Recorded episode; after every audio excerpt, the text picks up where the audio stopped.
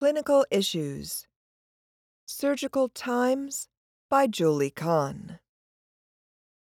Question As a part of a project to reduce time in between procedures, our interdisciplinary team is reviewing the definitions of various surgical times. Are there standard definitions for procedure start time, procedure end time, and turnover time?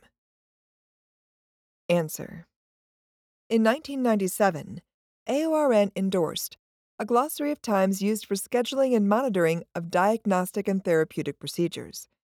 Developed by the Association of Anesthesia Clinical Directors, AACD.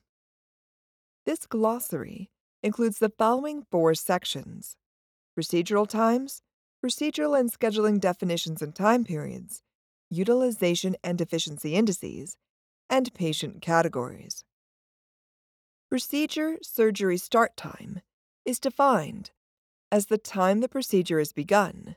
For example, incision for a surgical procedure, insertion of scope for a diagnostic procedure, beginning of exam under anesthesia, EUA, shooting of an X ray for a radiological procedure.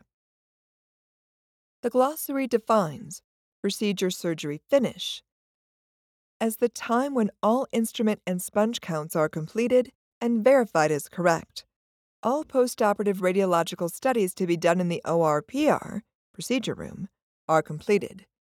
All dressings and drains are secured, and the physician surgeons have completed all procedure related activities on the patient. The AACD definition of turnover time also clarifies how to calculate the time correctly. According to the AACD, turnover time is defined as the time from prior patient out of room to succeeding patient in room time. The authors explained that the turnover time definition includes the time in between procedures when the room is cleaned and prepared for the next patient. The authors clarify that turnover time should only be calculated for procedures that are scheduled in succession.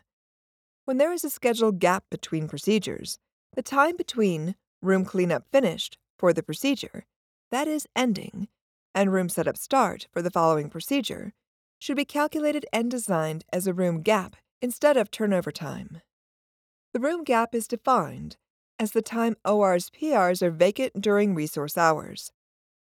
The categories defined in the room gap classification include empty room or late start, gap planned, between case gaps, and end of schedule gaps. Historically, this AACD glossary was published in the AORN Guidelines for Perioperative Practice. The 2015 edition was the last edition to include the glossary.